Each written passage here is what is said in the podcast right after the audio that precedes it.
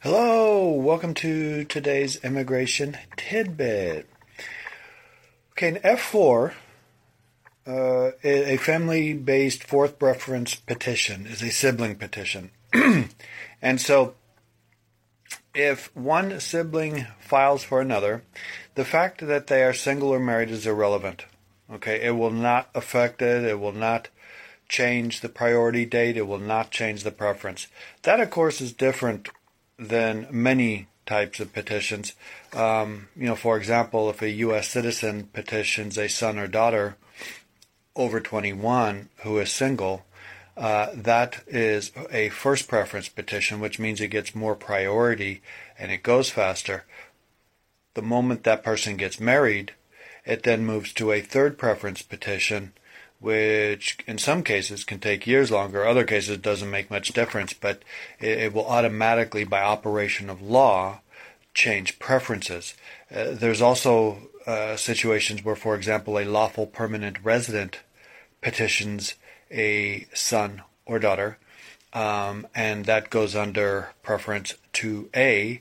Um, but then sometimes what happens is the son or daughter gets married, and there are catastrophic consequences in that case because there is no preference petition for a lawful permanent resident petitioning a married son or daughter.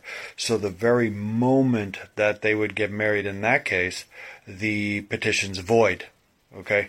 And sometimes people wait years and years and years and then they think it's current and they go to the interview the officer finds out they're married and says, Sorry, your petition was void as of eight years ago. Uh, but with a sibling petition, there's no change in the preference and there's no issue getting married. As a matter of fact, uh, getting married is helpful because what happens is if the visa number, when the visa number becomes current, if the beneficiary, which is the person who was petitioned, uh, is married, then the spouse can do a following to join petition. That can be done within two years, um, and they don't need to be repetitioned and wait 20 years, and they don't need to wait to, for you know the spouse to become a resident and petition. They don't need to do any of that. They can follow as a derivative, as can unmarried children under 21. So, you know, when you think about it, the, the, the law takes this into effect. I mean, a sibling petition is the lowest ranked petition there is and takes many years.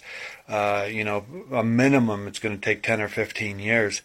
And they don't want people to put their lives on hold for 10 or 15 years. So that's why, you know, uh, you petition a sibling, they get married, they have kids, and as long as the kids are single and under 21, and they're legally married, the children and the spouse will be able to follow the join, uh, the primary, uh, into the United States. Okay. Short Cast Club